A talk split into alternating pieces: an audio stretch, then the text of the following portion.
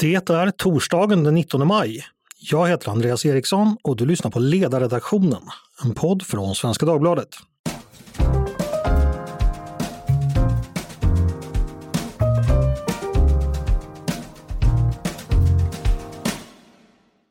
Varmt välkomna! Sverigedemokraterna är numera en del av det borgerliga regeringsunderlaget. Partiet som skyddes och i många fall avskyddes av många har kommit in i värmen och behandlas av i alla fall stora delar av det politiska fältet som ett, som det brukar heta, normalt parti. Vad innebär det här för svensk politik? Vad vill egentligen Sverigedemokraterna? Vad kommer de att prioritera i förhandlingar och kompromisser? Hur kommer Sverige att förändras om partiet får ha sitt finger med i leken? Det tänkte jag vi ska försöka reda ut lite i ledarredaktionen i några kommande avsnitt. Då vi frågar representanter för just Sverigedemokraterna om hur de ser på några olika politiska sakområden. Först ut är partiets ekonompolitiska talesperson Oskar Sjöstedt. Han har suttit på sin post sedan 2014 och alltså hunnit vara med om en hel del. Bland annat att förhandla fram det som blev statsbudgeten för i år. Hur ser han på ekonomin på en kortare och längre sikt? Hur ser han på statens inkomster och utgifter? Det och mycket annat ska vi försöka få reda på idag. Välkommen hit Oskar Sjöstedt! Tack så jättemycket! Du, om jag börjar med att säga så här. Sverigedemokraterna har främst gått högre ut i ekonomiska frågor under de senaste åren. Håller du med om det? Överlag så får jag nog uh, göra det, uh, faktiskt. Mm. Mm.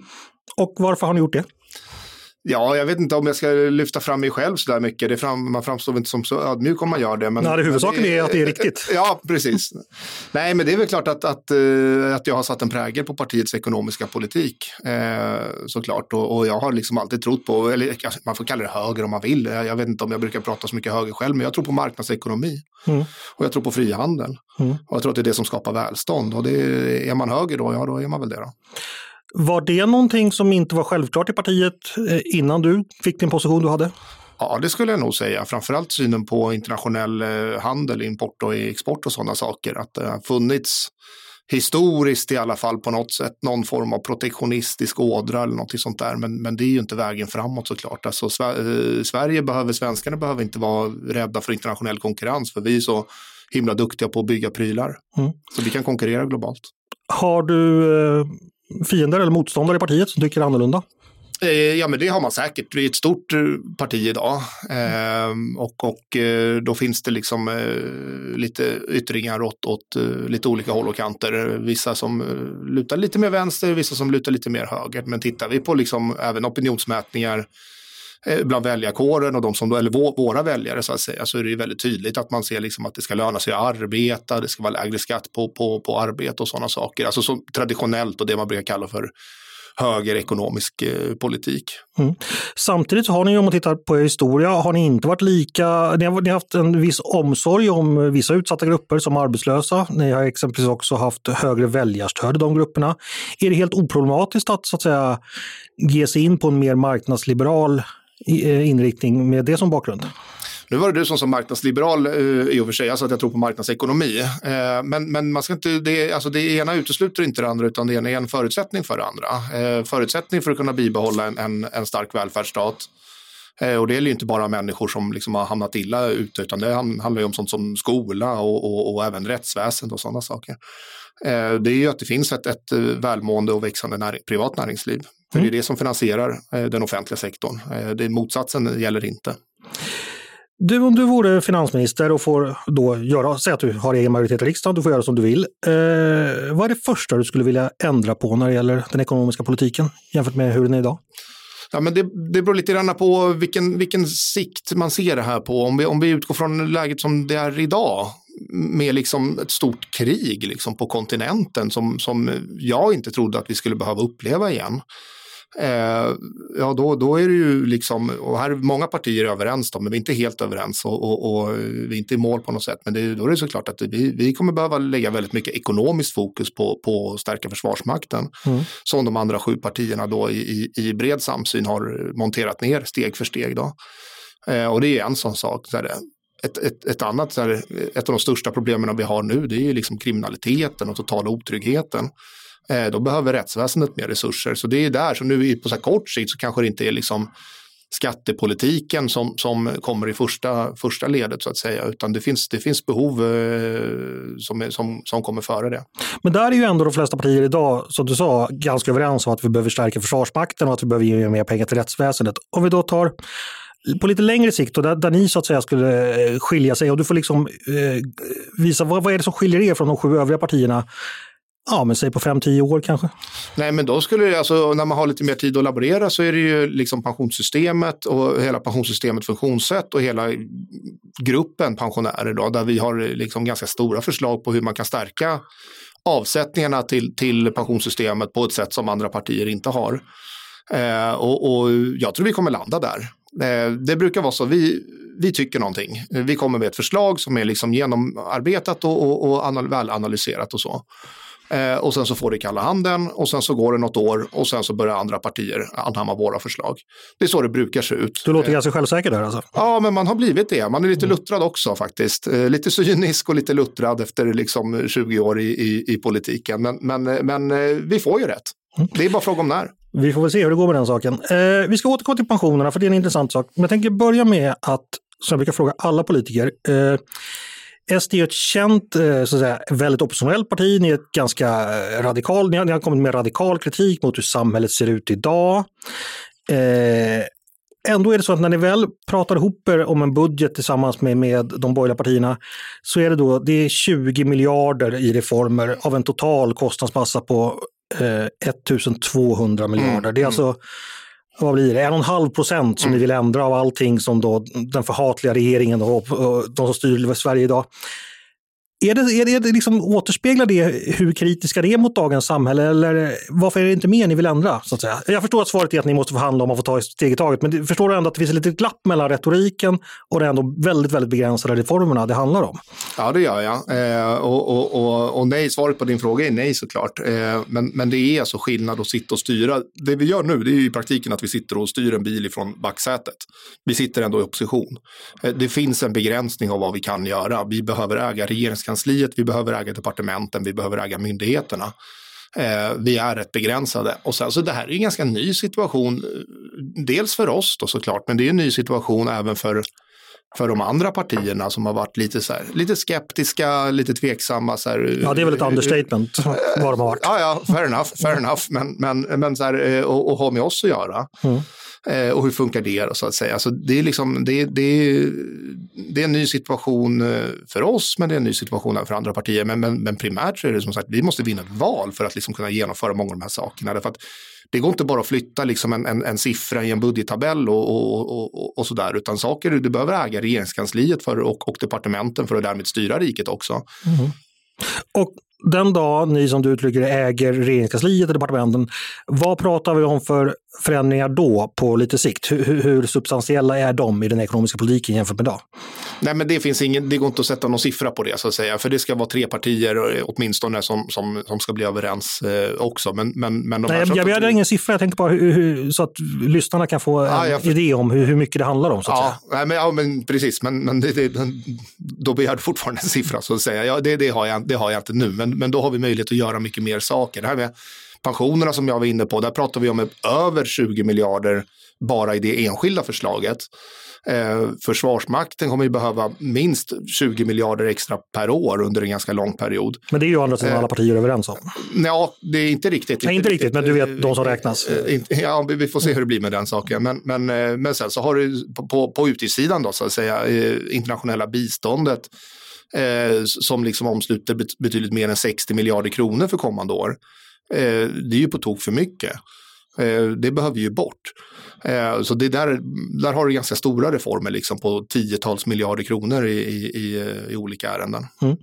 För jag tänkte det kan väl vara en bra idé att fortsätta för jag läste igenom er budgetmotion, alltså den ni skrev själva innan ni behövde så att säga, kompromissa med andra. Mm.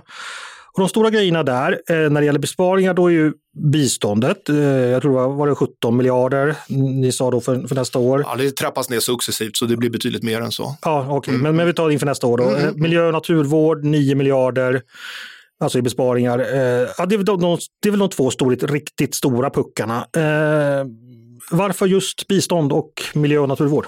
Nej, men vi måste ju fokusera på vad som är bra för de svenska skattebetalarna. Mm. Eh, så ser jag det. Mitt uppdrag är liksom på de, de svenska väljarna. Mm. Eh, då måste jag fokusera och prioritera deras behov. Mm. Eh, och det är så här, vem, vilken svensk skattebetalare gynnas av att vi sitter med världens högsta bistånd till liksom korrupta regimer på andra sidan jordklotet, inklusive Afghanistan, inklusive Ryssland.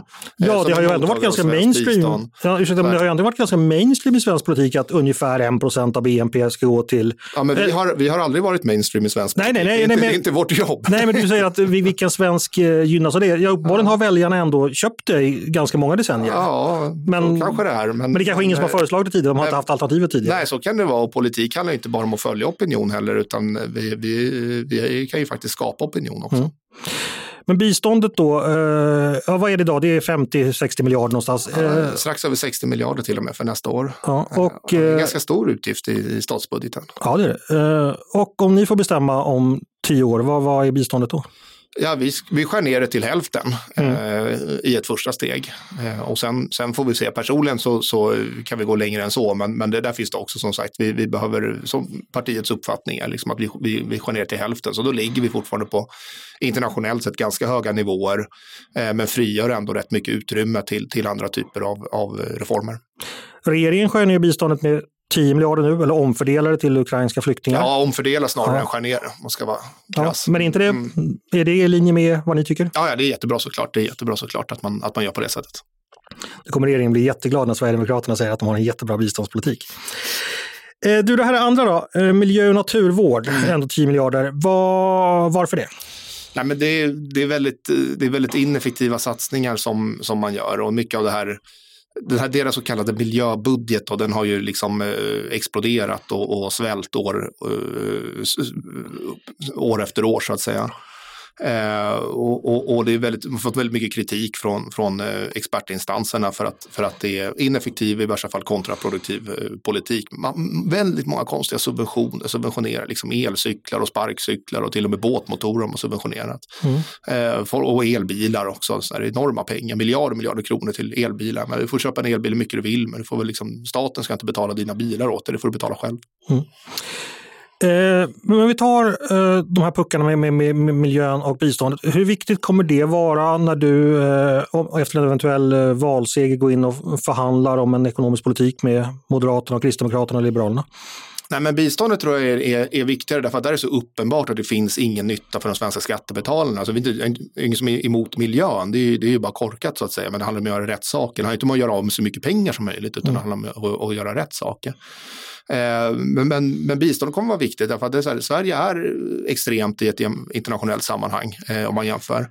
Eh, och det är mycket pengar, liksom, så här, det, det, är så mycket pengar så det är svårt att greppa. Liksom, jag ser 60 miljarder kronor, liksom, så ofattbara summor. Men det, det, kan täppa till rätt många luckor och, och hål i, i, där det finns andra behov. Mm. Så det kommer vara viktigt. Det kommer, för mig kommer det vara viktigt i kommande förhandlingar och det vet de om också. Vad tycker de om det? Nej, det, det, får du väl fråga dem om. Moderaterna tror jag har närmat sig vår linje ganska, ganska tydligt. Eh, Kristdemokraterna not so much. Eh, men, men, men eh, som sagt, det, det, får du nog fråga dem om så får du ett bättre svar. Eh, det får jag göra vid ett annat tillfälle. Vid ett annat tillfälle. Eh, du, eh, I tidigare budgetmotioner som ni har skrivit, då spelar ju migrationen en större roll när det gäller just den ekonomiska politiken. Mm. Av en ganska enkel anledning. Vi hade högre invandring då, mm. vilket också avspeglades i statsbudgeten det gav er så att säga, liksom, när ni ja, gick före så att säga med att minska invandring så hade ni plötsligt mer pengar att röra med än de övriga mm. partierna. Det har ni inte riktigt på samma sätt. Det innebär att budgeten ändå har närmat sig varandra. Eller liksom ni, ja, I och med att det är så, så få lite pengar som går till migrationen idag så kan inte ni spara på det längre. Eh, om du förstår vad jag menar. Ja. Eh, hur, det kanske inte är egentligen en fråga, men har du reflekterat över det? Hur påverkar det er när ni tänker er kring er politiska politik? Att ni har inte så mycket att leka med helt enkelt? Nej, men inte jättemycket. Därför man ska tänka att när vi satt i opposition så lägger vi eh, så kallade skuggbudgetar. Eh, nu, ja, nu, nu lägger vi budgetar som faktiskt går, går igenom då, så att säga. Eh, men men eh, jag håller inte med beskrivningen att eh, kostnaderna har minskat. Däremot så, så finns ju kostnaden någon annanstans som kanske inte finns direkt i statsbudgeten. Utan Nej, det är men jag tänker på utgiftsområde 8 och 13. Ja, jag, jag förstår det, jag förstår det, men det är bara en liten del av hela det offentliga. Så att säga. Det finns en kommunsektor också. Mm. Eh, så pengarna, kostnaderna har inte försvunnit bara för att de inte ligger i, direkt i statsbudgeten. Men det betyder ju effekten, det har du ju rätt i, att effekten från, från mitt perspektiv är att jag ska inte göra stora nedskärningar. Ja, och de som, alltså, invandring i år belastar ju väldigt mycket, alltså boende, Migrationsverket, mm, mm. ersättning till kommunerna. Det har ju minskat, alltså de, själva de ja, människor som anländer, asylsökande. Ja, precis, och de som anländer från primärt Ukraina nu då kommer man ju finansiera genom biståndet ja. som vi var inne på, vilket jag tycker är Exakt. bra. Men tillbaka till min fråga då, alltså, du säger att det påverkar inte er så mycket eh, att ni inte så att säga längre har den källan att hämta pengar ur så att säga, som ni hade lite förr, mm. om jag uttrycker mig lite mm, slängigt. Jag liksom. jag förstår. Eh. Men, nej, men, eh, och, men, men allting handlar om prioriteringar och det finns andra områden. Eh, vi har varit inne på bistånd, vi har varit inne på deras liksom, ineffektiva miljöbudget. Arbetsmarknadspolitiken är också en sån fråga med liksom, enorma liksom, miljardbelopp till subventionerade arbeten. Då, när, det är allt instegsjobb, etableringsjobb och nystartsjobb och allt vad det heter. Mm. Eh, där, där väldigt få då går vidare till riktiga jobb. Där är också där, hela Arbetsförmedlingen för den delen är ju liksom en integrationsmyndighet i någon mening eh, enorma belopp som går vidare till, till egentligen ingen nytta eh, alls. Eh, mm. så vi hittar, vi hittar andra besparings Ja, jag skulle säga det. För det är väl det tredje så att säga, stora området, det är ju arbetsmarknadsinsatser där, mm. där ni vill spara jämfört med, mm. med regeringen. Eh, sen när det gäller satsningar, eh, det är väl egentligen inga överraskningar för den som känner till svensk politik. Det är Försvarsmakten, det är sjukvården, eh, ekonomisk trygghet, ja rättsväsendet ligger i topp förstås, mm. sen sjukvården, Försvarsmakten, ekonomisk trygghet vid sjukdom. Eh, återspeglar det era politiska prioriteringar hyggligt skulle du säga? Ja, det kan jag nog skriva. Pensionerna skulle jag kasta in där också, ganska långt upp i, på den listan. Mm. Och där är väl ändå också så att, eh, i alla fall när det gäller rättsväsende, sjukvård och försvarsmakten, att partierna och politikerna är ganska överens idag?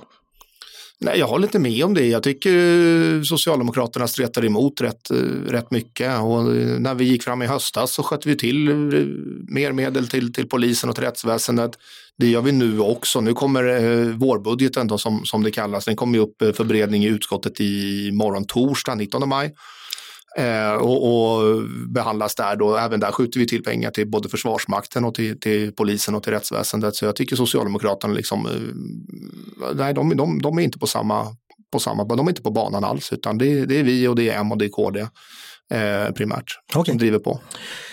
Eh, du har varit med i SD sen, ja, innan ni kom sen in i riksdagen. Sen Hedenhöst ja. känns det som ungefär. Ja, men i alla fall innan ni kom in i mm, riksdagen mm, 2010. Om vi tar det som någon sorts utgångsår. Vad skulle du säga är den största skillnaden i er ekonomiska politik mellan er riksdagsdebut och nu? Nej, men ja, eh, det är en jätteintressant eh, fråga. Jag, jag, jag satt inte som riksdagsledamot eh, direkt när, när vi kom in, men jag satt som tjänsteman och jobbade med ekonomiska frågor och med, med finansutskottet. och jag tror till att börja med sagt, det första mandatperioden så tror jag att vi hade fyra stycken ekonomisk-politiska talespersoner på bara en mandatperiod. Mm.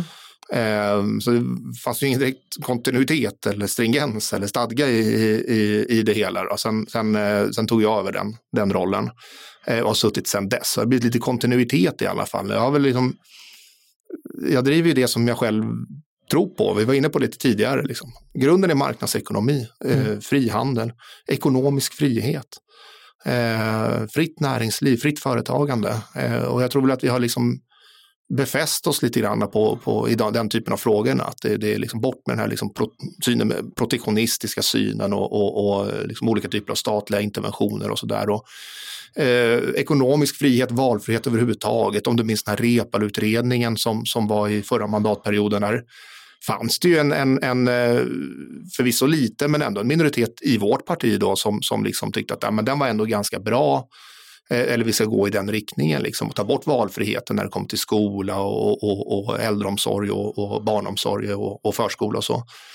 Eh, vilket jag var helt emot och, liksom, och etablerade partiets linje som tydlig motståndare till det där. Och, och när, när, vi hade, när Sverigedemokraterna liksom hade satt ner foten där, då kunde man ju ta den där repelutredningen och stoppa den i runda arkivet någonstans, därför mm. att då fanns det ju inget stöd för den. Och det är som exempel, liksom, att, att det har liksom, ja. Mm. Men, men vad beror det på? Beror det på det att ni, ni så att säga var politiskt omogna och hade inte åsikter på alla områden? Eller berodde det på helt enkelt att partiet tyckte annorlunda på ett sätt? Har liksom medlemmar kommit och gått? Har. Du säger ju själv att du har haft en viss roll, men det måste ju ändå finnas andra faktorer. Vad, vad, vad beror det på? det är säkert en kombination av, av, av eh, de sakerna som du tar upp. Eh, man kan, omognad kan man ju kalla det för, men det är väl klart att sitter man inte i riksdagen, vilket vi då inte gjorde innan 2010, det, det, går liksom inte, alltså det finns inte resurserna till att, så att säga, fördjupa och förfina politiken i, i alla avseenden. Jag vet inte hur många liksom anställda vi hade, partiledaren var ju anställd på heltid. Mm.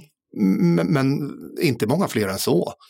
Eh, nu har vi ju liksom duktiga ledamöter och, och, och, professionella tjänstemän som kan, man kan ha tid att grotta sig ner i, i frågorna. Så, så när ni började läsa på så kan... blev ni för marknadsekonomi? Ja, men så vet jag. Det var, nu var du elak. Men, men eh, det är klart man kan kalla det för omognad, men ett parti som inte liksom sitter i riksdagen mm. har inte samma resurser. Nej, men det, det så, så är det. Och sen så är det såklart, det, det, det andra som du var inne på, att det, folk har kommit och gått, ja men så är det ju. Mm. Det har ju tillkommit väljare, det har tillkommit medlemmar och det har även försvunnit väljare och medlemmar. Mm. Eh, och det är klart att det påverkar ju politiken såklart. Eh, tänkte prata lite, vi lämnar dagspolitiken, prata lite mer ideologiska termer. Eh, för mig som liberal är det allmännas del av, eller det offentligas del av den liksom totala ekonomin en ganska viktigt mått. Det betyder inte allt, men skattetryck eller skattekvot mm. är ganska Jag brukar viktigt. säga skattetryck. Ja, det, det, då, har, då har du så att säga visat färg redan där så att säga. Eh, idag är det ungefär 43 procent eh, och har varit det senaste mm. decenniet tror jag, mm. oavsett mm. vilka som har suttit i regering. Om Sverigedemokraterna får bestämma, vad landar den siffran framöver om 10 eller 20 år? Jag vill inte sätta någon siffra, men jag kan säga att den landar inte högre, utan den landar lägre. Eh, mm. För vi behöver komma ner i, i skattetryck. Sverige ligger fortfarande väldigt högt internationellt. Eh, inte högst, ska vi säga, inte högst. Mm. Eh, men vi ligger högt internationellt och jag tror liksom på att vi kan få ett mer dynamiskt funktionssätt i, i hela ekonomin. Mm. Eh, och det, inkomstskatter är ju, är ju en del. Det, det, är liksom, det är väldigt effektivt, liksom göra det lönsamt att, att arbeta eller att ha arbetat. Eh, men men nu, nu finns det så mycket, jag ser det så här, vi säger så här att, att, vi säger att jag blir finansminister i då, september eh, om några månader. Jag ser det liksom som att det är fram med, med städkvasten, för vi behöver liksom städa undan allt smuts i statsbudgeten som har tillkommit de senaste åtta åren. Mm. Eh, alla dessa liksom förhatliga punktskatter på det ena och det fjärde, i plastpåsar och elektronikprodukter och kläder och skor ville de bli beskattade, det fick de kasta i, i, mm. i rundarkivet det också, med massa sådana här... Fast jag ska välja så mycket, många procent på det totala skattetrycket nej, men, får man inte ut av det. Nej, men det är en sak, för ja. jag, jag, vill ha lite ordning och reda i, mm. ja, visst, liksom, i, i, i liksom mm. statens budget. Så. Och, och, eh, och sen så också som kommer högt upp, det är ju, det är bränsleskatterna såklart. Liksom bränsle. Vi kanske kommer in på hela liksom, inflationstemat och så nej. senare. Men, ja. men... Nej, men jag tycker vi nöjer oss där, för det var ju ändå ett svar att ja, under dagens 43 procent, det är riktningen. Ja, ja, i alla fall. Ja, och om du säger det på en sverigedemokratisk eh, kongress, hur många applåderar dig och hur många protesterar? 94 procent ungefär applåderar. Mm. Mm. Nej, men man har ju gjort mätningar med, med, med våra väljare, eller alla partiers väljare, då, men, mm. men, eh, och ställt frågan helt enkelt liksom, om, det ska, om det ska löna sig bättre att arbeta genom då sänkt, sänkt inkomstskatt. Eh, och de tre partierna till vänster tycker ju normalt inte det. Eh, men i vårt fall så tror jag att det var 94 procent av våra väljare som tycker svar ja på den frågan. Eh, för, för det här skapar i alla fall vad jag tror är en ganska intressant fråga. För att eh, du är med på mindre statliga interventioner, du vill dela, plocka bort skräpet ur statsbudgeten och, och liksom att marknaden ska ha mer utrymme. Samtidigt är ni ett socialkonservativt parti och ni är ett nationalistiskt parti. Det är så att säga er ideologiska grundbult. Ser du några tillfällen då de här två synsätten, det marknadsekonomiska och det socialkonservativa nationalistiska, kommer krocka med varandra? Nej, men det beror lite grann på vad man lägger in i begreppen i och för sig, men, men när jag säger marknadsekonomi så menar jag inte vilda västern och jag menar inte anarki. Nej, nej, men det förstår jag. Eh, alltså det ska finnas en rättsstat och det ska finnas en välfärdsstat. Mm. Eh, och nästan alla svenskar, alla som jag känner i alla fall i, i min bekantskapskrets inom och utanför partiet, tycker liksom en sån sak som utbildning ska vara liksom finansierad av det gemensamma. Mm. Eh, hur, hur, hur, liksom, från hur fattiga förhållanden du än kommer så ska du kunna plugga hela vägen upp till universitet. Liksom. Till skillnad från exempelvis USA eller, eller något annat land. Eh, nästan alla jag känner tycker, tycker på det sättet, inklusive jag själv. Eh, så när jag säger marknadsekonomi så menar vi liksom inte, inte, någon slags... Eh, nej, nej, men jag förstår det. Men ändå, marknadsekonomin är ju global. Den tar mm. inte hänsyn till så mycket till de eh, nationsgränser. Den tar inte hänsyn till så mycket till vilka konservativa, social, socialkonservativa värderingar vi har i Sverige. Mm. Den tar inte, tar inte så mycket hänsyn till hur Sverige ser ut. Att Sverige kanske är uppbyggt för att ja, jordbruksmarken var bra där en gång i tiden. Det fanns en gruva mm. där, det fanns ett företag där. Det kan förändras efter ekonomiska förutsättningar. Då måste kanske folk flytta, då kanske måste folk, eh, den ekonomiska geografin förändras, mm. demografin förändras, traditioner kan ryckas upp, hela samhällen kan slås ut, vilket har skett i delar mm. både i Sverige och USA, för att just ekonomin förändras. Ser du något spänningsfält här mellan att vara socialkonservativ och samtidigt så att säga bejaka en dynamisk marknadsekonomi? Nej, jag gör inte Jag förstår din fråga, men jag gör inte det. Eh, jag sysslar ganska mycket med aktier för egen del, mm. eh, privat. Då. Eh, och, och jag förstår ju hur duktiga vi är. Alltså, finns det något land som är liksom mer innovativt än, än eh, Sverige? Några bolag, alltså vi, vi är ju världsledare inom fält vi sysslar med eh, flera fält, alltså liksom läkemedel, telekom, försvarsindustrin, skogssektorn liksom, och you name it. Liksom. Vi har ju Spotify, liksom, Klarna, eh, you name it. Liksom. Eh, hela den globala marknaden är, liksom en, eller, det är en förutsättning att vi har tillgång till en stor global marknad och vi behöver inte vara rädda för den konkurrensen för vi är så fantastiskt duktiga. Men det låter samtidigt att du är inte så rädd för stora strukturförändringar i ekonomin som kanske påverka samhället i Nej, grunden. Men det går ju inte att bromsa och det är ju inte så önskvärt heller. Alltså däremot så finns det ju liksom andra aspekter om du tar det som du var inne på jordbruk och sådär. Mm. Alltså det, det, finns ju vissa aspekter som, är liksom, som har ett egenvärde att ha en hög eh, eh, liksom, eh, självförsörjningsgrad när det kommer till exempelvis jordbruket och livsmedel. Mm. Och, och, det blir ju tydligt nu. Absolut, det köper jag. Nej, men jag tänker, det är alltså, det där som är mer av en beredskapsfråga. absolut, det köper jag. Men, men för, förra gången Sverige genomgick stora strukturförändringar, jag tänker på 70-talet, mm. mycket industri lades ner. Mycket textilindustri. Och exempelvis sånt, varvsindustri. varvsindustri. Den ja. gången mötte statsmakterna det med att är det här är inte riktigt bra, vi, vi, vi försöker hålla kvar i det. Vi mm. försöker pumpa in pengar, vi förstatligar varven, vi ger mm. subventioner. Mm. Är det någonting som du skulle kunna tänka dig att man behöver göra just för att undvika de här ändå kraftiga svängningarna som ekonomin skulle kunna innebära för, alltså just ut, återigen från ditt socialkonservativa ja. perspektiv? Nej, det är, det är, inte en väg framåt. Mm. Det, är, det, är inte en framkomlig väg. Alltså du kan absolut att du kan bromsa utveckling men inte hindra den på det sättet. Däremot så kan man göra andra saker. Om du nu hundratusentals människor blir ar arbetslösa i varvsindustrin, då kan man göra andra saker. Mm. Eh, så kan man ju göra så att säga. Men då vill du omskola dem till it-ingenjörer istället, istället för att varven ska finnas kvar? Typ. Vad, vad, vad du vill, vad ja. som behövs. Mm. Eh, det, det, finns många behov liksom. Men det, det, är inte så att jobb försvinner och är för alltid borta så att säga, utan det har ju alltid ändrats i alla tider. Men det du säger nu, det man låter... Kan inte vara, alltså man, kan inte, man ska inte jämställa liksom konservativ med någon sån här nu fryser vi tiden och så ska liksom ingenting hända så att säga på tusen år, så funkar det liksom inte. Men, men återigen, om du pratar med ditt parti eller ställer säger det här på en partikongress, är det okontroversiellt det här med att, liksom, att man får acceptera den globala ekonomiska ordningen, vad den än ger till Sverige? Givetvis för att dämpa effekterna som du säger, men ja, köper man det? Ja, det tror jag. De flesta jobbar ju på något företag och jag menar mm. de flesta företag har ju på något sätt liksom tentakler ut i resten av världen, liksom antingen i kunder eller underleverantörer eller liksom mm eh, eller ägare för all del. Eh, och så vidare och så vidare. Men vart hade Ericsson varit om man bara liksom sålde till Sverige? Vart hade Volvo varit om vi bara sålde till liksom sven, sven, svenska bilar till svenskar? Mm. Alltså det är klart att vi måste liksom vara i Europa och vi måste vara i USA, vi måste vara överallt. Liksom. Och det kommer ju, så här, ja, ja, konkurrensen ökar men möjligheten ökar också. Mm. Nej, men jag tänker i andra länder. Jag tror de, jag tror de flesta fattar det. Ja, nej, men I andra länder, exempelvis USA, där är det ju en gångbar politisk idé ändå att så att säga viss industri ska finnas kvar och vara som den tidigare har varit. Att man ska kunna gå iväg till sin bilfabrik där pappa jobbade och farfar jobbade. Det är ändå någonting som finns inom amerikansk konservatism, någonting av, upplevt som jag upplever det. Men det är någonting du inte helt Ja, men, alltså, det, det är väl jättebra om, om uh, Volvo fortsätter bygga bilar i, i, i Sverige. Mm. Uh, det, det, vill i alla fall jag och då får vi ge dem rätt förutsättningar. Mm. Uh, och hur gör vi det då? Ja, de skriker efter ingenjörer, inte bara civilingenjörer utan liksom gymnasieingenjörer. Ja, men utbilda fler då.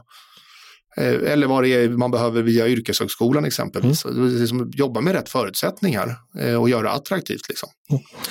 En annan sån här eh, lite ideologisk fråga. Eh, första raden i ert principprogram heter det att Sverigedemokraterna betraktar folkhemstanken som en i grunden socialkonservativ idé. Visionen är ett återupprättat folkhem, eh, punkt, punkt, punkt, eh, är vägledande för Sverigedemokraternas politik på välfärdsområdet. Eh, varför behöver folkhemmet återupprättas? När försvann det? Jag tror Jimmy också brukar prata om det moderna folkhemmet. Och det är väl någon slags folkhem 2.0 då så att säga. Mm. Nej, men, nej, nej, men... Ja, men om det ska återupprättas så implicerar det att, att det har försvunnit. Ja, ja, när försvann det och hur gick det till? När försvann då? Ja, hur gick det till? Ja, det är Palme eh, är väl det korta svaret. Eh, där började det liksom gå sönder. Okej, okay, då pratar vi 70-tal då? Eller? Ja, ja, mm. ja, mitten på 70-talet. Ehm, och det hänger ihop med den omläggning av migrationspolitiken som vi, som vi började implementera då med, med, på grund av Palme. Jaha, okej, okay, det handlar om invandring i huvudsak? Ja, ja, det gör det. Ehm, och så har vi successivt gått lite grann, om, om man säger så här, grunden i liksom folkhemstanken är någonstans ändå då, gör din plikt, kräv din rätt. Det vill säga, gör rätt för dig eh, så, mm. så, så, så, har du vissa rättigheter. Så ja, ni definierar, det där punkt på punkt jag sa tidigare, det är någonting om att alla ska ha en viss eh, ekonomisk och social standard liksom, som ja, alla medborgare ska liksom. vara garanterade. Ja, men precis. Och det, här, det, det, där går igen. Liksom, gör, gör, sköter du ditt, ditt jobb med företag, du kan ju vara jätteduktig på ditt jobb med företaget, går i konkurs ändå, ja, men då ska det finnas ett skyddsnät där, så att säga, för då har du skött ditt, då har du gjort, gjort din plikt. Så att säga. Eh, och så vidare. Så det, det är väl det. Och, och, nu upplever väl jag och jag tror ganska många med mig eh, runt ute i stugorna att, att det har blivit ganska mycket kräv din rätt. Det är folk väldigt duktiga på. Mm. Lite mindre duktiga på att göra sin plikt. Men du, jag ska bara, som ni definierar den här folkhemstanken, det är att alla medborgare garanterade en hög nivå av fysisk, ekonomisk och social trygghet. Så är det alltså inte längre idag. Är det er analys av samhället? Ja, det tycker jag. Jag tycker det är ganska tydliga eh, liksom, brister i olika delar av välfärden. Eh, mm. Men det är kanske inte det jag skulle peka på primärt, utan det är, jag skulle nog främst liksom peka på en, den, den mentala inställningen. Alltså, som, som jag sa, gör din plikt, kräv din rätt. Mm. Eh, och det innebär ja, värnplikten exempelvis. Är man medborgare så ska man göra sin värnplikt. Som exempel. Eh, I liksom eh, en generation ovanför oss så gjorde alla värnplikten. Mm. Eh, och det så är det inte längre. Eh, så det, det, är väl mer en mental inställning. Jag tycker väldigt många har blivit duktiga på att kräva sin rätt men kanske inte lika duktiga på att göra sin plikt. När var Sverige som bäst att leva i tror du? Ja, 60-70-talet. Mm. Var, varför det? Eh, ekonom, konstant ekonomisk eh, tillväxt. Eh, företag som växer fram och, och expanderar. Ekonomiskt välstånd. Men jag tror att vi ska bli bättre ändå. Och jag tillhör inte den gruppen som då och här ska jag säga någonting som är kontroversiellt i, i, i mitt parti. Eh, och, och, det är ju, och det är ju att ge sig på eh, liksom, eh, Per Albin Hansson, socialdemokrater. Mm, han är tillhör, Ja, exakt, så det är därför jag säger det. Så, mm. eh, och, och, men det är han inte hos mig då, eller i den, den generationen så att säga. Alltså, Sverige var ju inte ett bra land eh, liksom på grund, eller tack vare socialdemokratin, utan Sverige var ju ett, ett ekonomiskt bra land eh, på, trots socialdemokratin. Eh, vi hade haft en ännu starkare ekonomisk tillväxt om vi hade haft en högerregering. Mm. Eh, och det där är lite kontroversiellt att säga, därför att det gick väldigt bra för Sverige, men det var ju som sagt inte tack vare Socialdemokraterna, utan det var ju trots Socialdemokraterna. Det där är ju en klassisk analys från det politiska håll jag kommer ifrån, alltså det marknadsliberala, mm. att mm. Sveriges välstånd började långt innan eh, mm. folkhemstalet och att eh, Sverige, att folkhemmet heller så att säga inte var Skatterna var inte så höga på 50 och 60-talet. Eh, staten var inte så stor. Utan, mm. Eh, det Men var den svällde. Den svällde, den svällde sen, det ja. och, och, det sammanföljer då med eh, att det inte gick lika bra för Sverige sen heller. Mm. Så att mm. där är ju du och jag, eller så att säga, ganska lika i analysen mm. ändå. Så det, mm. det, det är ju mer en marknadsliberal analys, eller det, det, den får väl kallas sverigedemokratisk som du säger det, men mm. där sammanfaller ju de numera. Men det är kanske inte helt som du säger. Nej, men det, där, där stöter jag på lite patrull, ja. eh, helt klart, i, i partiet. För där finns det någon slags, eh, rätt eller fel så att säga, jag var inte vid liv då såklart, eh, men, men eh, någon slags kanske lite semi-nostalgisk eller quasi-nostalgisk uppfattning då kring, kring Per Albin och, och, hans socialdemokrater. Och sen så hände det någonting med, med Socialdemokraterna som liksom gjorde dem korrupta till det korrupta parti som de, de är idag. Då. Eller så gillade folk helt enkelt de socialdemokratiska idéerna. Så kan det också vara. Ja, ja precis. precis. Men vi ska inte bara, alltså, mm. vi, vi ska lyfta fram vissa bra saker med, med de tidiga Socialdemokraterna faktiskt. Vi ska komma ihåg liksom, eh, att, att vissa saker hade när det kommer till, till olika typer av rättigheter på, på arbetsmarknaden och sånt. Eh, det hade ju inte kommit på plats om det inte var för Socialdemokraterna, de väldigt tidiga Socialdemokraterna. Mm. Du, vi ska eh, byta ämne, lämna ideologin och prata lite dagspolitik igen. Eh, vad tror du själv kommer bli svårast att eh, komma överens om i en eventuell moderatledd regering när det gäller ekonomisk politik? Biståndet var vi ju inne på lite grann. Mm. Eh, till att börja med säga, jag tror inte det kommer bli särskilt svårt att komma överens. Vi har, vi har nu eh, förhandlat kring en, en, eh, en så kallad höstbudget och nu en, en så kallad vårbudget. Mm. Eh, och vi har gått i mål två av två gånger, så jag tror inte det kommer bli så väldigt svårt. Eh, men biståndet kan vara en sån eh, sak där jag kommer har svårt att vika mig så att säga, att vi ska ligga kvar på de extrema Det var min nästa fråga. Har du några röda linjer när det gäller den ekonomiska politiken som du inte, helst inte? Det, det är ju sånt man inte vill tala om i media innan, mm. men om du ändå kan ge oss någon inblick i vad du ändå kommer hålla skarpast emot. Nej, ja, precis. Nej, men, nej, men alltså, så kan man inte, det är precis som du säger, så, så kan man inte säga. Det är liksom inte konstruktiv eh, ingång i, i det heller, liksom, att, att och höra på och prata om, om röda linjer hit och dit. Liksom, utan, jag tror att det är ganska tydligt vad, vad vi är ute efter, så att säga. Svenska skattepengar till, till primärt till svenska behov. Och, och biståndet var ju så ett exempel, men jag menar, vi, vi, vi hade ju den här eh, coronafonden också. Mm. Eh, där EU-kommissionen då gemensamt ska liksom låna upp massa pengar eh, för att strössla ut då till, till misskötta, eh, vanskötta ekonomier, och primärt i, i Sydeuropa och även Östeuropa, men primärt i Sydeuropa. Eh, och, och, och det här var en, liksom en gigantisk förlustaffär för, för de svenska skattebetalarna. Eh, och det här röstar ju liksom även då Moderaterna, Kristdemokraterna, Liberalerna igenom liksom i, i, i kammaren. Vi var emot oss såklart. Och jag stod ju där och tog den, den fighten liksom för, prata för döva öron liksom. Så det är så här, eh, svenska skattepengar till svenska behov. Mm. Men det tror du inte alltid kommer bli helt lätt, exempelvis när det gäller biståndet då? Eh, jag tror att det kan bli svårt. Mm. Du, igår kom en rapport från, jag tror det var igår, möjligtvis i förrgår, eh, från Finanspolitiska rådet där de varnade lite för att ni politiker har blivit lite slappa med budgetdisciplinen om jag, om jag tolkar dem rätt. Att respekten för ramverket som de uttryckte det har minskat. Det är mycket ändringsbudgetar, utskottsinitiativ och så vidare. Eh, jag vet inte om du har tittat på rapporten, men, men vad tänker du om det? Ja, jag satt där. De, de eh, drog ju den i, i, i första kammarsalen. Mm. Eh, för att kvarleva från den tiden vi hade tvåkammarsystem i, i, i riksdagen igår. Så jag satt där och lyssnade på, på, på dem och på finansministerns kommentarer till det. Eh, och och det, det, har de ju, det har de ju rätt i så att säga.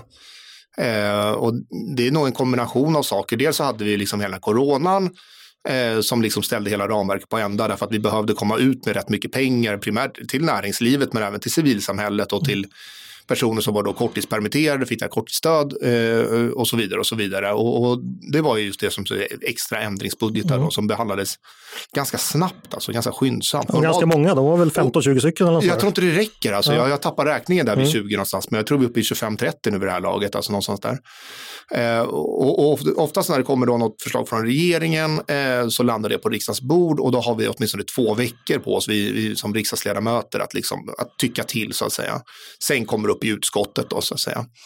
Eh, men här var det liksom bråttom. Mm. Men för, försökte avbryta, men för att göra en lång historia kort, att det var corona, är det så att säga en ursäkt för att det blev som det blev? Och det var ja, jag tror det. Och sen så förstod vi inte att när, när slutade corona så att säga? Ja, det har väl egentligen inte slutat än idag då egentligen, men det är ingen som tänker på det längre.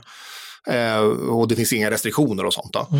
Eh, men det var inte helt öppen, det fanns liksom inget finito datum att nu är corona slut så att säga. Nu, nu, nu går vi tillbaka till, till, till normen på något mm. sätt. Och dessutom när restriktionerna väl släppte, då, då hände det någonting annat. Ja, då fick vi en, en, en galning som startade krig istället. Mm. Eh, och som ställde allting på ända en gång till så att säga. Men, eh, och sen så är det i kombinationen också med, med, med att vi har en historiskt svag enpartiregering mm. som inte får igenom sin budgetpolitik. Och det, det normala i andra länder är att får man inte igenom sin budget, då avgår man. Mm. Men regeringen väljer att sitta kvar, det är, så att säga, det är inte mitt fel. För, för att ett sak, jag tror det togs upp i rapporten, det var ju när ni tillsammans med den övriga oppositionen, eh, det vill säga Moderaterna, KD och Vänsterpartiet gick samman och krävde och fick mer pengar till äldreomsorgen mm. förra året. Mm. Det är väl en sån här sak som man kan fundera över just när det gäller utifrån budgetdisciplin och mm. regelverk. Vad tänker du om det? Att oppositionen bara kan slänga in en extra summa sådär på en regeringsbudget? Ja, nej men det, det, är ju det är inte riktigt så vi har, vi har haft det eh, de senaste decennierna. Eller vi hade väl så innan 90-talet någon mm. gång. Eh, och, och, det slutar ju som bekant. Och det slutar inget bra. Mm. Det slutar verkligen inget bra. Det är därför vi gick tillbaka till att ha den här helhetsprocessen, att man betraktar budgeten som, som en helhet och det är ett beslut. Då. Eh, och jag tror att vi kommer behöva komma tillbaka till det. Men ändå gjorde ni så förra året med, med just Ja, det, det så, så, primärt så såg vi det behovet. Eh, och, och, det fanns ju den här eh, coronakommissionen hette det, som, som pekade på ganska tydliga behov då, så att säga, primärt i äldreomsorgen. För det var ju då tyvärr då äldre på äldreboenden som fick ta den stora smällen. Eh, så vi såg, ju, vi såg ju behovet primärt. Men, men sen så är det också på det sättet att Alltså vi har ju jobbat, regeringen, sitter man som en minoritetsregering, då får man ju vara lite lyhörd också. Jo, fast jag tänker, har man ett regelverk så gäller väl ändå de principerna även i, i gott som i ont. Liksom. Då får man väl ändå köpa att... Nej, men så är det egentligen inte, så är det egentligen inte riktigt. Alltså, så att säga, eh, alltså, re, regelverket säger ju exempelvis att det ska finnas överskott sett över en konjunkturcykel. Ja, det var en annan kritik här, som ja. Finanspolitiska rådet hade. Ja, men det är en så här bärande del i hela det här eh, finanspolitiska ramverket. Men så här, ja, men det är klart att det inte gäller i, i liksom, ja, krig exempelvis. Eh, eller i liksom, ja, nu hade vi en viruspandemi då.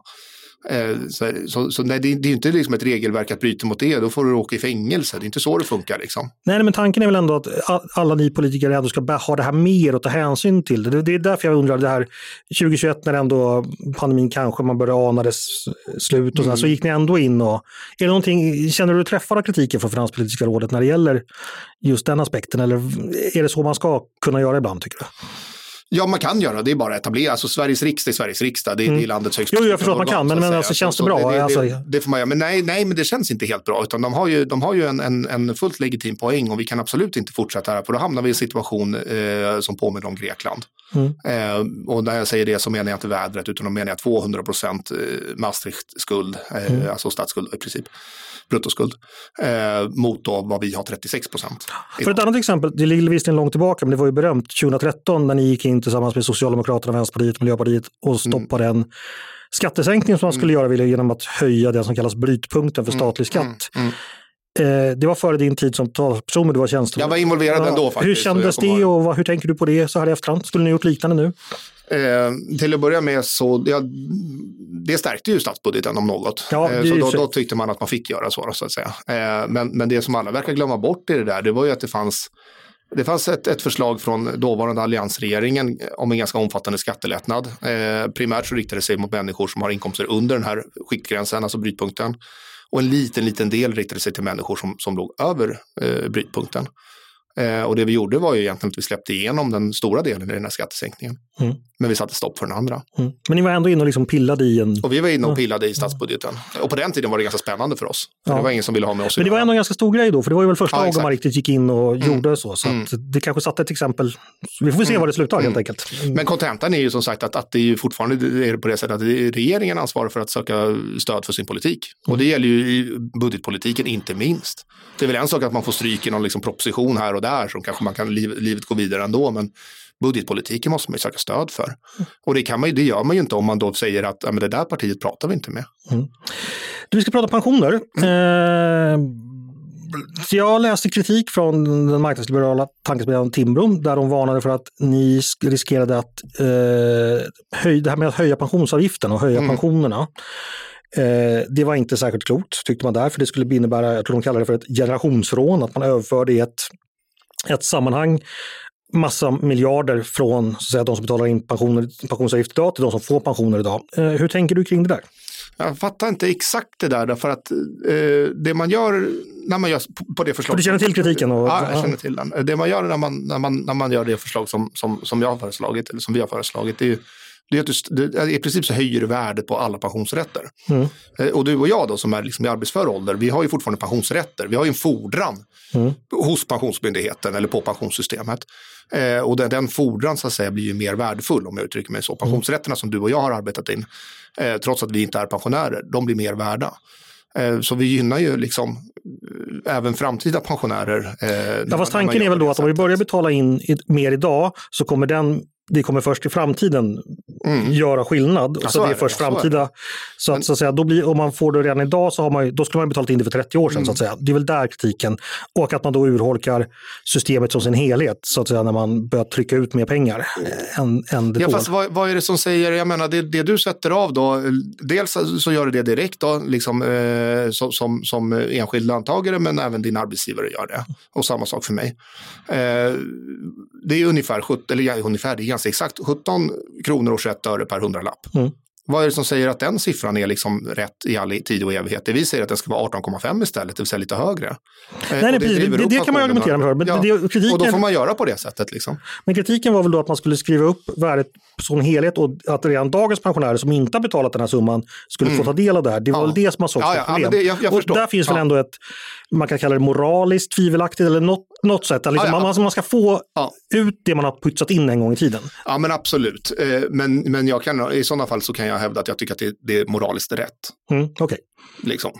Det är ju en subjektiv fråga, det är klart man kan säga, ja men, ja, men skit i dem liksom, de är ju redan gamla. Men jag, liksom, jag, jag köper inte det.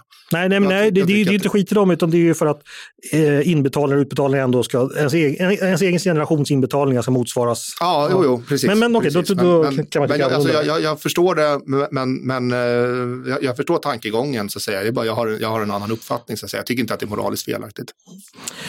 Eh, mer aktuellt när det gäller då pensioner, det är ju det här förslaget som har kommit från er och eh, de tre borgerliga partierna omgående eh, att stärka pensionerna här och nu. mm. Där det finns motförslag från regeringen. Eh, vad, hur, varför har ni landat som ni har landat i den frågan? Ja, men vi såg ganska, vi såg, eh, eller jag i alla fall, då, eh, såg lite brister med regeringens förslag. Eh, ganska konstiga brister. Alltså, jag tror att de, hade, de var nog rätt stressade när de, när de hafsade fram det här. När de har de här marginaleffekterna på liksom en bit över 100 procent. Alltså inte bara tangera 100 procent utan eh, överstigande 100 procent. Så att man får i praktiken får man lägre pension ju längre man jobbar. Det är liksom helt bisarra eh, typer av effekter. Och sen så krånglar de, krånglar de till systemet väldigt mycket. Mm. Eh, så jag såg ett behov av att liksom kontra eh, regeringens förslag och, och vi satte oss ner då ganska tidigt med, mellan, med fyra partier eh, och hade liksom lite olika ingångar men ändå liksom dela i, i, i stort eh, väldigt mycket kritik mot, mot regeringens förslag och det landar i det här som vi har presenterat då, som kommer upp imorgon då i utskottet för övrigt. Ehm, så får vi se hur det går då. Men, men eh, och jag tycker att det förslag som vi har presenterat är ju bättre på alla sätt och vis. Och sen så är det, det är ju mer omfattande, mer ambitiöst också. Det träffar ju då inte bara de pensionärer som har de allra lägsta pensionerna, utan även de som har ganska låga pensioner, säg 15 000 i månaden brutto. Det är ju inte liksom så att man lever i lyx och överflöd med 15 000 i månaden brutto.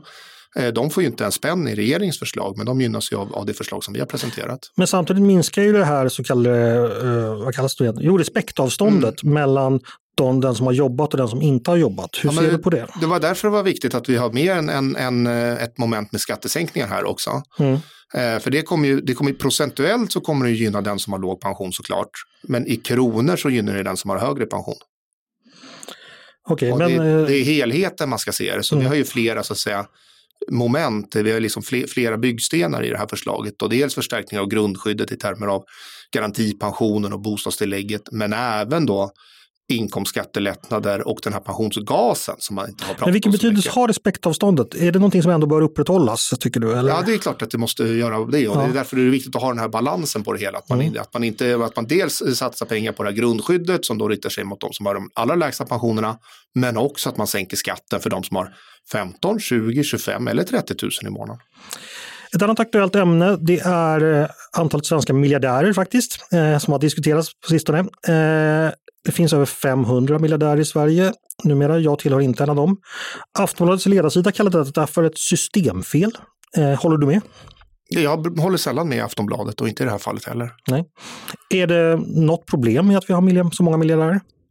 Jag har svårt att se vad problemet är att någon annan människa har mycket pengar. Eh, Ja, du kan ju de vanliga argumenten mot den, så, men det, det är ingenting du, du tycker. Nej, om, om något så är det väl bra om vi skulle få några fler kanske. Därför att, eller det beror ju lite grann på varför man är miljardär och så att säga. Men, men eh, jag menar, tar vi våra liksom, eh, industriledare och, och liksom, techledare så att säga, så har ju de skapat, men, ja, vad, vad var inne på innan, liksom Spotify och Klarna, men, men längre bakåt i tiden, liksom Ericsson och Volvo och sånt där.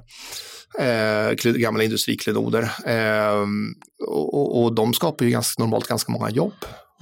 Så du har inga problem med snuskigt rika personer helt enkelt? Nej, jag förstår inte riktigt vad, eller det beror på hur de beter sig såklart. Ja. Jag har problem med dem för att de är skitstövlar, men, men jag, jag känner inte så många miljardärer. Jag tror inte jag känner någon om jag ska Ja, men du, du, du har ju såklart som alla andra också sett den kritik, det har, alltså att det finns en, många som är bekymrade över det här. Men eh, ja, vad kan man tänka? Eh, Andreas Cervenkas bok exempelvis har beskrivit eh, Girig-Sverige kallas det, att man tjänar pengar på fel saker, att folk tjänar pengar på, på finansiella transaktioner. Men han, är så, han har så konstiga analyser. Han menar också på att, att, att det är en kostnad eh, för staten, det här ISK, alltså investeringssparkonto, som är en väldigt populär sparform. Jag tror att det är senaste siffran så var 3,6 miljoner svenskar som då sparar, mycket eller lite, i det här eh, investeringssparkontot. Då tycker han att det är en, att det är en kostnad för staten Mm eh, om det så att säga går bra för folk. Och det där liksom, för mig det är så, det är så omvänt inverterat resonemang så, så jag liksom hur, hur, är det en kostnad för staten så att säga? Och har du en miljon på ditt ISK då betalar du en schablonskatt på det. Har du tio miljoner då betalar du tio gånger mer i skatt än den som är en miljon. Det är så här komplett rättvisa utifrån ja, ja. skattehorisont. Så. Du ska inte läxa upp eh, Svenska Dagbladets ledarredaktion när det gäller marknadsliberalism? Nej, jag försöker läxa upp med Andreas. Nej, men jag, jag förstår. Konst, men, konstiga, liksom, då, då återknyter jag till vad jag också ville komma till. Om du går till dina väljare och mm. dina partikamrater, alltså medlemmarna, Talar du för dem också i det här fallet? Eller hur tror du, vad tänker du om det? Ja, men det tror jag. Om jag säger, om jag säger så här att, att uh, har du 100 000 så betalar du schablonskatt på det. Uh, den som har en miljon kommer betala tio gånger mer än vad du gör. Mm. Det tror jag ingen protesterar emot. Det får vi se hur det är. Eh, vi ska ta, snart ta avrunda, vi har några frågor kvar. Eh, en sån här sak som sker just nu det är att vi lever i en tid av snabbt stigande priser, ökade kostnader för hushållen. Eh, mat, bränsle, uppvärmning är väl mm. det som märks mest. Hur förhåller du dig som politiker till detta? Hur tycker du politiken ska förhålla sig till det? Jag tycker man ska se, eh, när det kommer till just bränsle och även el då, eh, så är det någonting som drabbar hushållen direkt i den mån man tankar bilen och, och värmer upp huset och, och eller ja, har lamporna på så att säga. Eh, men det är ju också insatsvaror i allting annat. Alltså matpriserna går ju upp av flera skäl, men ett av dem är ju på grund av bränslepriserna, dieselpriserna. Mm. Och där har ju vi en uppgift, politikerna. Som är? För det kan vi göra. Där kan vi laborera med skatter, vilket vi har gjort. Eh, faktiskt ganska mycket. Eh, och, och, det kommer mer när det kommer till, jord, till, till just jordbruket och skogsbruket också för all del. Eh, men, det som, eh, men där har vi kommit ganska långt. Sen kommer EU och sätter lite käppar i hjulet för de, de, vi styr inte vår skattepolitik och vår skattelagstiftning till 100 procent, tyvärr måste jag säga. Eh, och, utan då är det den här reduktionsplikten som, eh, som kommer in istället och det är den som förklarar att Sverige har så extremt höga priser jämfört med hela kontinenten och hela världen har höga priser, men Sverige ligger högst. Mm. Eh, och det är för den här reduktionsplikten, att vi blandar i massa sörja i, i, i vår bensin och i vårt diesel som gör att det, det fördyras. Då. Men det hade väl du varit emot oavsett, låter det som? Ja, det hade jag varit så att säga, men det blir mer akut nu därför att det, sen, sen är det så här vetepriserna, eh, gödselpriserna och så där har stuckit upp också. Det har lite grann med kriget att göra. Mm. Eh, men bränslepriserna var ju på väg upp redan innan och, och, och där kan vi göra någonting och det, det håller vi på att kriga om nästan dagligen. I, i så där ska politikerna in och sänka skatterna eller subventionera skatterna, på något sätt? Ja, allt som vi kan göra. Och när det kommer till energipriserna som också är liksom insatsvara i all annan produktion liksom, som driver upp resterande inflation. Det är ju svårt att producera någonting utan att konsumera el i den processen. Mm. Um, så får man ju förhålla sig till, till det kortsiktiga. På kort sikt så kan vi inte smälla upp ett till kärnkraftverk. Det kan vi göra på lång sikt och det ska vi göra. Inte bara ett utan flera stycken. Ehm, men på kort sikt så kan vi laborera med skatterna. Där har också Sverige väldigt, väldigt höga skatter. Så vi har punktskatt på 36 öre kilowattimmen och sen så har vi pris och sen så har du ovanpå det så har du momsen till skatt på mm. 25 procent. Men, men för frågan inställer sig då, alltså, är saker dyra beror det på att de är dyra för att det liksom finns en mekanism bakom att eh, det blir dyrare att producera, att kriget har stoppat frakterna eller vad det nu kan vara. Så att, säga. Att, att om man från politikens sida ska in och subventionera sådana varor, vad det blir då är ju, eh, utifrån mitt sätt att se det i alla fall, att man snarare skyfflar runt pengar i systemet för att subventionera vissa varor än att det liksom gör Sverige rikare på något sätt. Eller Men jag, jag tycker inte att det är en subvention att ta bort reduktionsplikten exempelvis, som, så, så att vi blir mer likt resten av världen. Eller, Nej, men, men nu har vi ändå så här, liksom... allt annat lika så har vi ändå fattat beslut om det och du, du låter ju som att du, det blir än mer aktuellt i och med att det blir väldigt dyrt. Ja, vi, liksom. så, det. så, så det låter ju ändå som att du på grund av de höga priserna ändå vill gå in och agera. Ja, Finns det... det inte poäng att höga priser får vara höga just för att det avspeglar någonting i marknaden så att säga? Ja, men det, avspe ja, men det avspeglar ju också att vi har pumpat in både finanspolitiken och penningpolitiken har ju varit otroligt expansiv mm. eh, med quantitative easing och, och, vi har ju tryckt in en massa pengar i systemet helt enkelt. Och det är klart att inflationen kommer som ett brev på posten. Det gör man väl också om man subventionerar bränsle? Alltså, du är nationalekonom, du vet ju hur finanspolitiska ja, men, stimulanser fungerar. Liksom. Nej, men inte därför, nej, men inte på det sättet. Då är frågan vilken effekt som, som väger tyngst så att säga. Att, å, å ena sidan så får folk kvar då relativt sett mer pengar i plånboken som de kan gå och köpa andra prylar på. Då ökar efterfrågan på andra prylar. Mm. Okej, okay, fair enough. Men å andra sidan eh, så är ju just el och bränsle, det är ju då också insatsvaror. Eh, vi tar mat, maten tog du upp då. Eh, ta en bonde, han behöver ju liksom hålla varmt där med el och han behöver sina traktor och sina maskiner och de går på diesel. Eh, sticker dieselpriserna så sticker matpriserna. Eh, sticker dieselpriserna neråt, då kan även matpriserna sjunka neråt. Så det är, liksom, eh, det är insatsvara i, i, i all annan produktion också. Så det ger dem lite en särroll, tänker du då? Alltså? Då, då sjunker, sjunker priserna på, på, på bränsle och på el så, så följer inflationen med neråt. Mm, men det är speciella varor helt enkelt? Ja, det är ju precis, precis så. Så du skulle inte på samma sätt gå in och säga vi sänker matmomsen för att nu har maten blivit dyrare? Eller? Det tror jag är, och, och det, då skulle det vara väl, om läget var väldigt akut. Men det tror jag, det tror jag, är så här, jag tror att Eh, det är, det är att approchera problemet ifrån fel ände. Eh, och sen så är det ju heller inget, det är ju heller inget bra, liksom, det kan inte vara, det kan inte vara liksom effektivt. Om det är så, visst, eh, blir det så extremt så att vissa hushåll eh, bokstavligt talat svälter i Sverige år 2022, då, då får vi agera såklart. Men jag menar, sänker du matmomsen, ja, jag som riksdagsledamot och höginkomsttagare, ja, jag gynnas ju av det. Mm. Men jag har inget behov av det. Jag har liksom fortfarnde stora marginaler. Nej, men jag är eh, själv skeptisk mot det. Men det, jag, jag, det är bara därför jag säger att eh, så om, om man är för den här typen av interventionistisk politik, varför inte slänga på med allting möjligt då? Men ditt svar då är att, ändå att energi är ett särfall. Ja, det är särfall, det är insatsvara så att säga. Eh, energi och, och, och, bränsle. Och får vi, då, då så här, får vi ner kostnader på energi och bränsle, då kommer bonden få högre marginaler. Eh, och, och, då kan vi sänka matpriserna. Nu går ju inte det därför att bönderna har ju noll marginaler så att säga. Mm. Och så vi kommer få se ännu högre matpriser, det är jag helt övertygad om. Räntor är någonting som många hushåll också betalar, som kan mm. bli en högre i framtiden. Mm. Hur ska politikerna förhålla sig till det?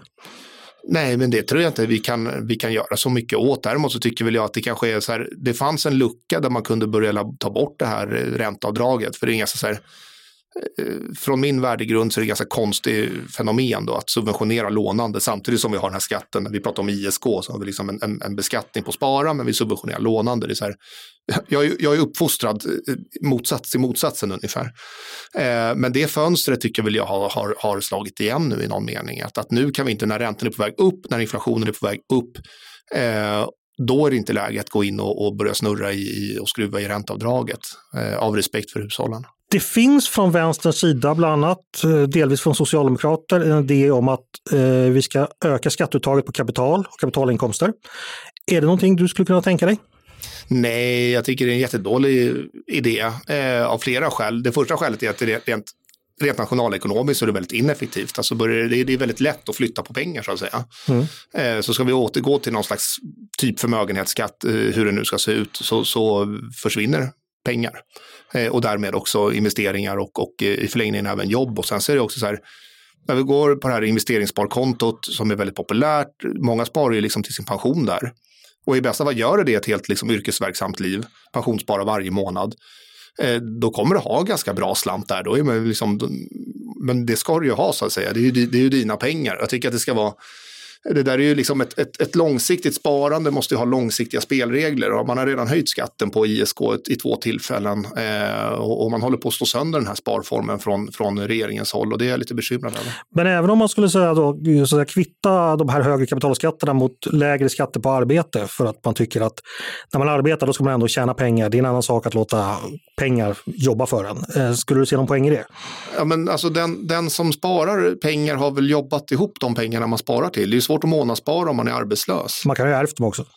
Ja, ja för all del. Så, mm. men vi kan inte, liksom, det, är väl ändå, det, det, det är ju ändå inte det, det, det normala så att säga. Eh, mm. så vi, vi kan inte utforma politiken utifrån, utifrån. Någon har väl vunnit på V75 också liksom, och det är väl, men, grattis då liksom. Det finns ju ett sorts kapital man inte kan flytta och det är ju mm. fastigheterna. Mm. Eh, beskatta dem.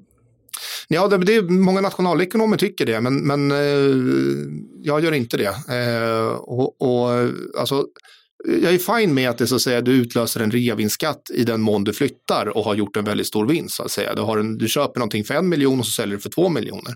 Då utgår en reavinstskatt. Så det är väl fair enough, men, men att, att du ska betala skatt eh, så att säga bara för att du bor det har jag liksom svårt att bara förstå utifrån någon slags rättvise, rättvisa horisont. Det är väldigt effektiv skatt, för det är precis som du säger, det är svårt att liksom packa ihop sitt hus och dra iväg vart du nu till Schweiz då säger vi. Eh, det är lite krångligt liksom. Eh, men, men, men, men jag gillar inte den typen av, av eh, liksom att du, du, du beskattas bara för att du bor så att säga. Ja, men bo måste man väl göra. Eh, men fair enough att det finns en reavinstskatt så att eh, om, om du har haft en bra värdestegring, eh, har du inte haft någon värdestegring, ja då blir det heller ingen reavinstskatt. Men, men inte bara för att du bor, nej. En fråga till. Eh, efter 90-talskrisen så införde vi i, när det gäller svenska statsfinanser en, ett regelverk. Vi har pratat om budgetregelverket. Eh, vi fick en eh, självständig riksbank. Alltså en hel, hel rad av ekonomiska reformer för att, så att säga, säkerställa att situationen som skapades på 80-talet som utlöste mm. 90-talskrisen inte skulle äga rum igen. Är det ett regelverk som har tjänat oss väl och bör vi värna det inför framtiden generellt sett tycker du? Ja, men överlag så har det gjort det och framförallt så att säga, synen på att man, man betraktar budgeten som, som en helhet. Så att säga. Intäktssidan och utgiftssidan behandlas samtidigt. Eh, det är rätt bra. Vi vill inte ha en situation som, som Grekland, liksom. 200 procent eh, av BNP då, i, i statsskuld. Eh, och det är ganska bra. Sen kan man förfina det där. Jag satt i den senaste parlamentariska kommittén, eh, i budgetprocesskommittén, när vi tittade på det här ramverket och då införde man ju det här skuldankaret som det så fint heter, där man ska ligga, då Maastricht-skulden ska ligga på 35 procent till att stå pendla ett intervall plus minus 5 procent. Det är en väldigt bra idé liksom.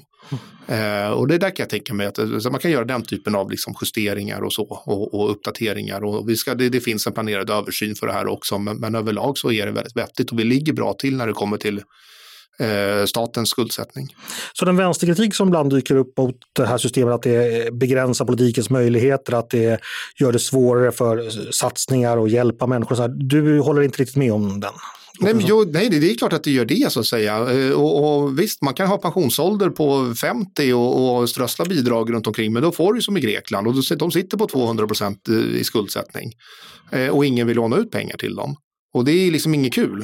Eh, det är verkligen inget kul då. Du sitter i slutändan så blir du beroende av andras välvilja. I det fallet så var det ju EUs välvilja, men då får man komma med mössan i hand. Jag vill inte liksom försätta mig själv eller svenska folk i den situationen. Att vi ska liksom sitta där med mössan i hand och vara beroende av andras välvilja. Så ha ordning och reda i finanserna. Det betyder ju att du är begränsad i vad du kan göra. Så är det ju. På det sättet så är inte en, en statsbudget annorlunda mot en hushållsekonomi. Du kan ju ta massa sms-lån och sätta sprätt och göra precis vad du vill. Men i förlängningen så blir det inget bra. Du får ordning och reda på din privatekonomi. Stort tack Oskar Sjöstedt för att du ville komma till mig och svara på frågorna. Tack så jättemycket, jättekul. Tack till er som har lyssnat också på Ledarredaktionen, en podd från Svenska Dagbladet. Ni är varmt välkomna att höra av er till oss på redaktionen med tankar och synpunkter eller om ni har idéer och förslag på saker vi ska ta upp i framtiden. Då är det bara att mejla till ledarsidan svd.se. Dagens producent, han heter Jesper Sandström. Själv heter jag Andreas Eriksson och jag hoppas att vi hörs igen snart.